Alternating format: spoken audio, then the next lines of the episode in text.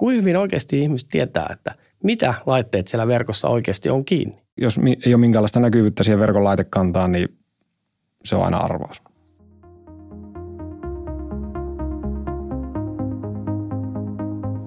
No niin, moi kaikki ja tervetuloa tänne Arupan ja Atean ensimmäisiin podcast-lähetyksiin. Mun nimi on Mirja ja mä tuun Arupalta. Täällä on mun lisäksi Jokke Arupalta ja Antti Atealta. Terve. Moi. No mites Antti, kun mietitään verkkoasioissa, kun verkkoasioiden kanssa oot tekemisissä, niin milloin sä oot ensimmäisen kerran ajautunut näille teille? Sillä mennään tuonne 14 vuoden päähän noin ja aloitin tuolla ammattikorkeakoulussa ensimmäisen kerran verkkojen kanssa touhuamaan ja nyt työkokemusta on semmoinen kymmenen vuoden ajalta erinäistä verkon osista ja verkkoprojekteista. Eli ihan tavallaan nuoruuden ja lapsuuden ammatissa olet edelleen ja sillä kehittynyt. Kyllä, hyvinkin näin. No niin, hienoa. Mites Jokke, miten sä oot ajautunut verkkoympyröihin? No joo, aika, aika lailla sama tilanne kuin Antilla, että kanssa aikana opiskelin ammattikorkeakoulussa 2000-luvun alussa ja sit siitä 2000-luvun puolesta välistä asti ollut, ollut sitten niin kuin työelämässä ja tehnyt asiantuntijahommia ja, ja, ja sitten tämmöisiä enempi myynnillisiä hommia tässä viime aikoina, mutta hyvin samanlainen, että noin 15 vuotta tässä tietoliikenne, tietoturva oikeastaan ollut mulla ne aihealueet, minkä kanssa on työskennellyt. Verkot on lähellä sydäntä kummallakin. No jos mietitään, teillä on molemmilla kokemusta semmoinen 15 vuotta verkkojen parissa, niin miten lähiverkot ja verkkoympäristöt on vuosien varrella kehittyneet? Äh, nyt jos puhutaan tässä vaikka kymmenen vuoden aika janalla, niin äh, ollaan alettu siirtymään myöskin tuolla lähiverkkopuolella hyvin pitkälti tämmöiseen äh, virtualisointiin ja siihen, että silloin hallintaosio on sillä niin sanotusti verkon alla ja sitten käyttäjäliikennettä pyritään siirtämään sen niin hallintaosio yläpuolella. Eli puhutaan tämmöistä overlaysta ja underlaysta. Kyllä, kyllä. Tota, mun mielestä niin kuin, no se iso merkki tietysti muutos on se, että langattomuus on lähiverkoissa ihan, ihan ratkaisevan paljon lisääntynyt. Koska silloin kun mä esimerkiksi aloitin 2000-luvun puolessa välissä, niin langat oli hyvin tuore teknologia ja enemmän semmoinen niin kuin, että jos jollain sattuu olemaan yrityksissä semmoisia, niin se oli vähän niin kuin semmoinen ylpeyden aihe, että meillä on täällä tilassa nyt tämmöinen alue, missä toimii langaton verkko. Mutta sitten kun miettii tätä päivää, niin sehän on niin kuin oletus – että se on kaikkialla ja sen on oltava hyvä ja nopea ja luotettava. Mutta sitten miettii, että ehkä mitä muuta, niin ainakin miten mä huomaan kotona esimerkiksi sen, että kuinka paljon erilaisia laitteita mulla on kotona mun verkos kiinni, niin aika äkkiseltään helposti mennään numeroon 20. Mulla on jotain kameroita, äh, hifilaitteita, pelikoneita lapsilla ja, ja tota, perheen tabletit, kännykät, pari tietokonetta, nyt äkkiseltään tulee mieleen. Niin siitä tulee aikamoinen määrä laitteita. Että ehkä semmoinen iso muutos on siinä just, että, että määrät on kyllä lisääntynyt tosi paljon ja, ja kyllä ne aika lailla tuppaa myös langattomiin tänä päivänä olemaan. Että siinä on ehkä semmoinen iso ero, ero tota, kun miettii, että miten asioita tehtiin silloin 2000-luvun puolessa välissä. Meillä on tänään tosiaan aiheena verkon segmentointi ja vähän – mennään yksityiskohtiin tässä, tässä matkan varrella, mutta tota, jos lähdetään siitä liikkeelle, että miksi verkon segmentointi on, on tällä hetkellä niin tärkeä ja voisi sanoa, että kuuma aihe, miksi, mikä siellä on semmoista, mikä täytyy segmentoida? No tietysti me nähdään asia täällä Arupan päässä sillä tavalla, että hyvä esimerkki on vaikka nämä koulut. Totta kai myös yritykset samalla tavalla, mutta kouluissa varsinkin niin tällainen – erityyppisten päätelaitteiden valtava kasvu siellä koulussa, koulujen verkoissa, niin on ehkä ajanut siihen tilanteeseen, että on järkevää myöskin sitä koulun lähiverkkoa, niin langallista kuin langatonta lähiverkkoa, ruveta segmentoimaan ja, ja tavallaan laittaa laitteet omiin rooleihinsa tai verkkoihinsa, jolloin me pystytään sitten kontrolloimaan – paremmin tietoturvan mielessä ja, ja pääsyhallinta mielessä sitä, että mihin ne laitteet juttelee ja milloin ne juttelee ja minkälaista applikaatiota ne saa käyttää ja näin poispäin. Et ehkä siellä kouluissa on niin kuin aika selkeästi niin kuin ihan kaikille ihmisille varmaan, kenen vaikka lapset käy kouluun tänä päivänä, niin se muutos siitä, että milloin esimerkiksi itse on aloittanut koulun 80-luvun lopussa, niin koulun luokassa ehkä se ainut älylaite oli se piirtoheitin. Et tota, ja nyt tänä päivänä, kun menee kouluun, niin siellä on jos jonkunlaista näyttöpäätettä, tablettia ja ties, ties minkälaisia muita laitteita. Ja oppilaat tuo varmaan omia laitteitakin, mitä on sitten vähän vaikea hallinnoida, hallinnoida koulun näkökulmasta myöskin. No, no juuri näin. Jokaisella oppilaalla on, on tänä päivänä älypuhelin mukana ihan sieltä ykkösluokasta asti. Sitten toki myös koulu, koulu myöntää laitteita, tabletteja tai läppäreitä tai muita vastaavia laitteita sitten myöskin käyttöön. Et, et siellä on niin kuin ollut tosi iso muutos ja totta kai tämä sama muutos on näkyvillä myös ihan perus toimistokäytössä työpaikoilla ja, ja tuotantolaitoksissakin niin näitä digitaalisia laitteita, jotka haluaa kaikki liittyä sinne verkkoon, niin niitä on tosi paljon enemmän tänä päivänä käytössä, mitä vaikka kymmenen vuotta ajassa taaksepäin.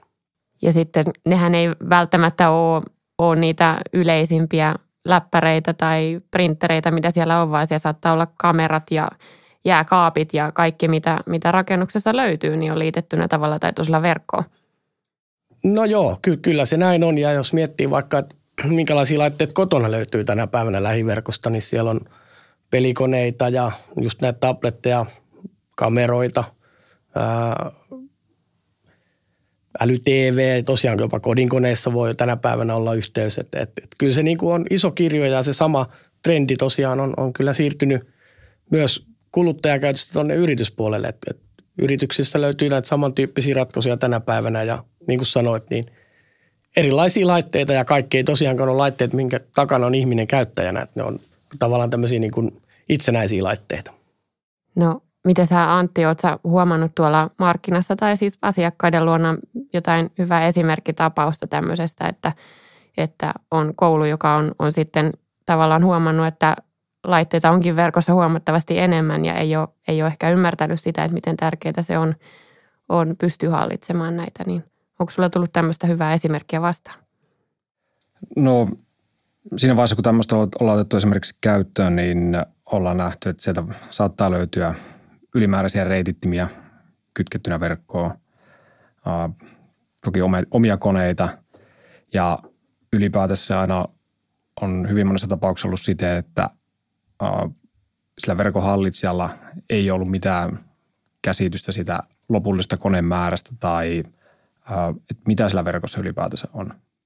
No, no jos tota mietitään, että mitä tämä oikeasti on tämä segmentointi ja mitä, mitä se siellä verkossa näille laitteille tekee, niin osaatteko te täsmentää vähän tarkemmin, että mitä siinä tapahtuu? No jos lähtee tähän tieto, tietoturvakulmalla ensinnäkin liikenteeseen, niin äh, tuota, pystytään hallinnoimaan, että mitä laittaminen pääsee verkkoon ja mihin äh, verkosegmenttiin ne äh, lajitellaan sen käyttötarkoituksen tai roolin mukaan tai käyttäjän mukaan. Ja sitten sen jälkeen niin tässä on vielä mahdollisuus se, että pystytään viemään sitä liikennettä suoraan sinne runkoon ja, ja tällä tavalla helpottamaan myöskin sitä verkon rakennetta ja yksinkertaistamaan sitä verkkoa. Miten tämmöinen segmentointi on tehty aikaisemmin tai onko niin, että sitä ei ollut olemassakaan ennen tätä laitemäärän kasvua? No jos mennään ihan siihen vanhaan tapaan, niin se on tarkoittanut yleensä sitä, että luodaan aina yksi verkkosegmentti ja sitä venytetään niin pitkälle kuin se tarve vaatii.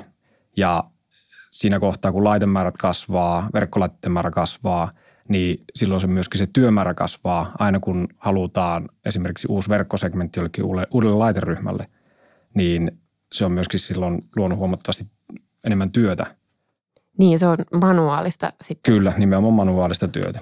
Niin ja ehkä aikanaan, kun tosiaan näitä päätelaite-tyyppejä tai ryhmiä ei ollut niin paljon, niin se segmentointi oli yksinkertaisempaa siinä mielessä, että niitä verkkoja ei välttämättä tarvinnut olla kuin ihan jossain pienemmissä tapauksissa yksi tai muutamia, maksimissaan ehkä kymmeniä suurissakin yrityksissä esimerkiksi.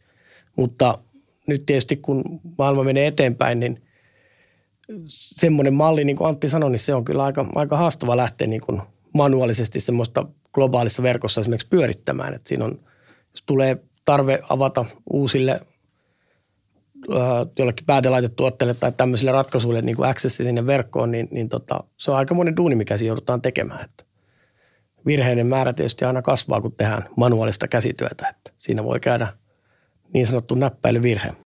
No sitten tota, jos ajatellaan esimerkiksi ympäristöä, missä nämä, tähän ei olla vielä herätty, eli laitteita on tullut enemmän ja enemmän ja yritys huomaa, että meillähän ei ole minkäänlaista hallintaa, niin mikä on, mikä on semmoinen, mitä tapahtuu, jos tämmöistä verkkoa ei tällä hetkellä segmentoida? Mitä tulevaisuuden riskejä se lisää ja No siinä kohtaa, kun laitekanta, päätelaitekanta alkaa kasvamaan niin, ja päätelaitteiden kirjo kasvaa, eli on mitä erilaisempia laitteita verkossa kiinni, se, että mm, minkälaisia tietoturvauhkia se tuo jo ylipäätänsä laitteen osalta ja se, että tietenkin se laitteiden hallin, hallinnointi myöskin kasvaa, tämä hallinnointi aika kasvaa siinä kohtaa, että, että se ongelma, mikä on tällä hetkellä, niin siitä tulee vielä isompi ongelma tulevaisuudessa.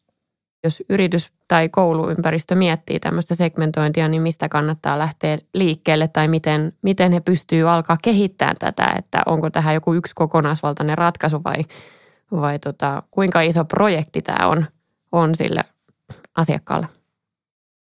No joo, Antti osaa varmaan vastata tarkemmin tuohon, että, että mitä kaikkea se niin kuin karkealla tasolla se käyttöönotto vaatii. Mutta siis tänä päivänä löytyy ratkaisuja, tietysti meiltä myös tämmöisiä keskitettyjä ohjelmistoratkaisuja, jolloin me voidaan tavallaan mallintaa niitä erilaisia käyttötilanteita, miten sitä verkkoa halutaan, että sitä käytetään, että mihin mitkäkin käyttäjäryhmät, ää, miten ne liittyy verkkoon, millä laitteella, mihin ne saa kommunikoida. Ja näistä luodaan tämmöiset mallipohjat, niin sanotusti roolit, ja, ja tämä roolitus voidaan sitten automaattisesti ajaa sinne verkkoon käyttöön aina sillä ajan hetkellä, kun kyseinen käyttäjä tulee verkkoon, niin hänelle tai hänen käyttäjäryhmälle ennalta määritetty rooli voidaan sitten automaattisesti ottaa käyttöön.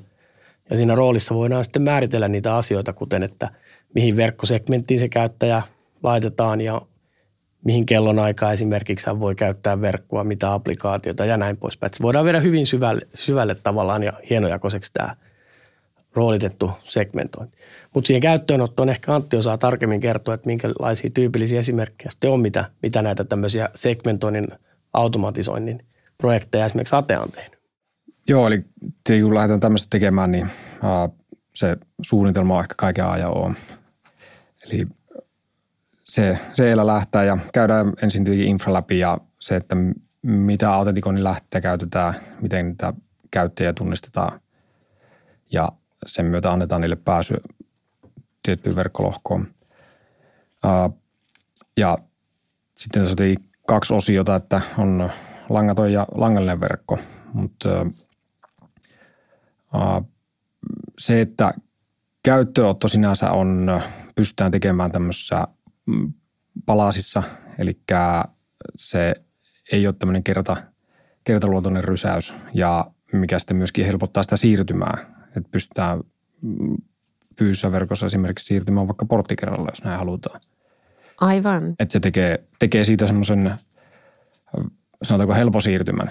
Niin, joustavuutta sitten. Joo, kauanko tämmöisen, tämmöisen tota noin niin asentamisessa tai käyttöönotossa yleensä kestää esimerkiksi tämmöisessä kouluympäristössä?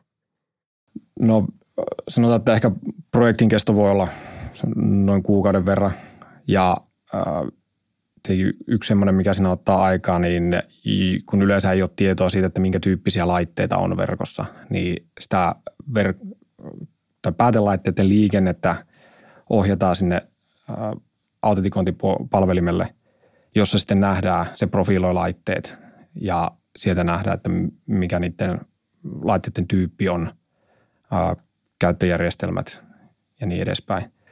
Että ja sen jälkeen pystytään tekemään sääntöjä, että millä tavalla tai minkälaisen pääsyn mikäkin laiteryhmä saa.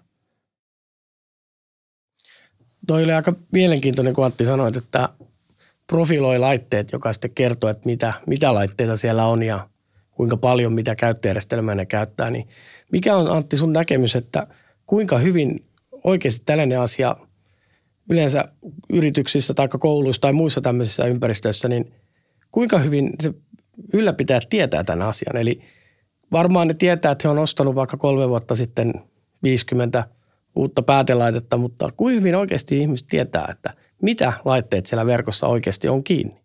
Mm, no sehän perustuu täysin arvaukseen vaan. Kaikki tietää, että niillä on käytössä Windowsta, Android-laitteita ja Apple, Apple-laitteita, mutta kaikkia on vasta, mitä muuta sillä verkossa on, niin se on vaan arvailu. Niinpä, niinpä. Siin... Et siihen ei ole minkäänlaista, jos ei ole minkäänlaista näkyvyyttä siihen verkon laitekantaan, niin se on aina arvaus. Niin, jos voisi kuvitella, että joku tietoturva asiantuntija, niin tietysti voisi saada tuosta vähän semmoisia erilaisia allergisia reaktioita ja kutinoita, jos hänelle kerrotaan, että täällä meidän sisäverkossa on aika paljon laitteita ja me itse asiassa tiedetään ihan tarkalleen, että mitä laitteita täällä on ja missä ne on. Että toi on tietysti ihan validi pointti myöskin tällaisien. Jos mennään siihen, siihen taas, että mitä tapahtuu ilman tämmöistä segmentointia, niin onko sulla jotain käytännön esimerkkejä, jota on tullut vastaan, missä tämä tietoturvauhka tai muu on, on ollut sit merkittävä? No yksi esimerkki on esimerkiksi tämmöinen, että meillä uh, yhdessä verkossa löytyy, tämä alkoi tuottaa ongelmia se, että kaikki päätelaitteet ei päässyt internettiin ja sitten sitä kun alettiin selvittämään, niin sieltä löytyi sitten tämmöinen ylimääräinen 4G-reititi, missä oli DHCP päällä ja se jakoi myöskin osoitteita sitten siihen samaan verkkolohkoon, missä se ää, niin oikea DHCP myöskin jakoi osoitteita, niin se loi semmoista pientä, pienimuotoista konfliktia. Eli siinä oli tuotu laite, joka ei tavallaan olisi pitänyt olla siellä. Kyllä. Tuossa ehkä mielenkiintoinen juttu on se, että, että kun verkko on, jos se on niin kuin avoin, että me ei autentikoida käyttäjiä, niin silloinhan tämmöinen olisi mahdollista, että joku käyttäjä toteaa, että täällä on vaikka huono matkapuhelinverkko täällä mun työpisteellä, että mä tuon kotoon tätä mun tota, 4G-reitittimen tänne. Ja, ja tota, käytän sitä sitten niin kuin vaikka wifinä tai, tai muuta omana hotspottina siinä, että otetaan firman verkon kautta internetyhteys ja laitetaan siihen oma reititin kautta kotitukiasema kiinni.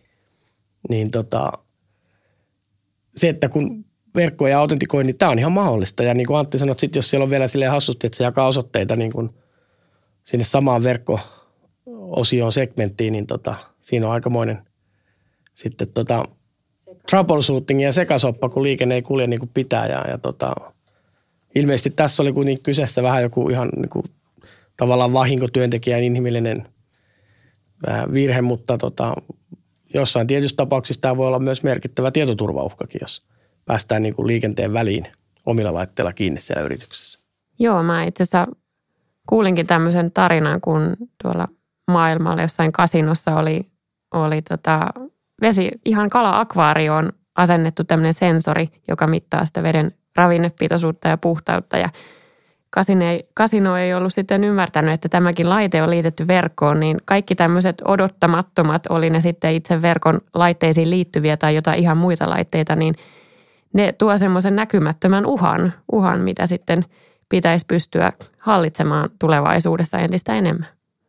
Eli tässä on kyse varmaan, kyse varmaan siitä, että kun laitteiden määrä on kasvanut ja kasvanut, niin ympäristöt ja, ja yritykset ja, ja organisaatiot ei enää pärjää ilman tämmöistä teknologiaa ja sitä hallintakykyä siellä verkkoympäristössä. Et, et laitteiden määrä on, on tullut siihen pisteeseen ja kasvaa entisestään, että on tavallaan ainut vaihtoehto siirtyä jonkin sortin hallintaan ja siihen profilointiin ja, ja pääsyn hallintaan nimenomaan siellä verkossa, että ketä siellä liikkuu, mitä siellä liikkuu, miten näitä hallitaan ja miten me varmistetaan se, se tietoturva.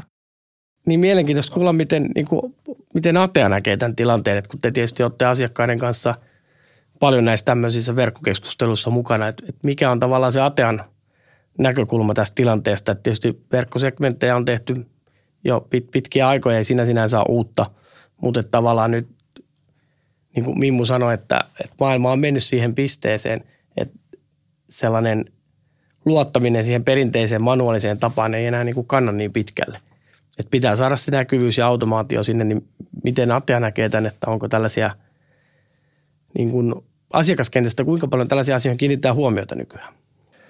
No sanotaan, että ihan lähitulevaisuudessakin niin ö, enemmissä määrin. Eli käytännössä jokainen, jolla, joka on niin olemassa olevakin verkkoprojekti meneillään, niin ainakin harkitsee. Ja varsinkin isommat organisaatiot, että koska ö, väkimäärä tuskin kasvaa ja tarvitaan jo, jotakin, mikä helpottaa sitä verkon hallinnointia ja miksei myöskin automatisoi sitä verkkoa. Eli päästään siihen tilanteeseen, että määritykset tehdään yhdestä pisteestä ja käyttäjät liittyy verkkoon automaattisesti. Ne saa automaattisesti sieltä tietyn lohkon ja siinä kohtaa se helpottaa myöskin, myöskin sitä ylläpitoa. No jos tässä lopuksi vielä mietitään, että, että miksi lähteä liikkeelle tämmöiseen verkkoympäristön päivittämiseen tai segmentoinnin lisäämiseen verkossa, niin mitkä on ne tärkeimmät asiat, mitä, mitä miettiä ja, ja tota, miten siinä kannattaisi lähteä liikkeelle? Onko mitään vinkkejä? No ensinnäkin tällä saadaan huomattavasti lisää tietoturvaa ja tätä päätelaitteiden näkyvyyttä ja sitten pystytään yksinkertaistamaan sitä pääsyn hallintaa ja samalla myöskin automatisoimaan sitä päätelaitteiden laitteiden pääsyä verkkoon ja päätelaitteiden segmentointia siihen verkkoon. Ja sitten myöskin tämmöisenä lisänä, niin silloin on myöskin mahdollisuus saada yksinkertaistettua sitä verkon rakennetta – mun mielestä Antti, Antti kävi tosi hyvin läpi, kiteytti tämän asian ja ei mulla oikeastaan mitään muuta lisättävää tuohon kuin, että jos tämmöiset verkkoasiat on nyt sitten tällä hetkellä ajankohtaisia, niin ihan rohkeasti ottaa yhteyttä meihin tai asiantuntevaan kumppaniin, niin tota, sitten voidaan jutella tarkemmin teidän ympäristöstä ja sen kartoituksesta ja tämän hetken tilanteesta ja sitten niistä jatkokehitysajatuksista. Juuri näin. Eli rohkeasti vaan liikkeelle, jos verkon, verkon uudistus on ajankohtaista. Asiantuntijuutta löytyy kyllä. Kiitos Antti ja kiitos Jokke molemmille mukana kiitos. olemisesta. Kiitos.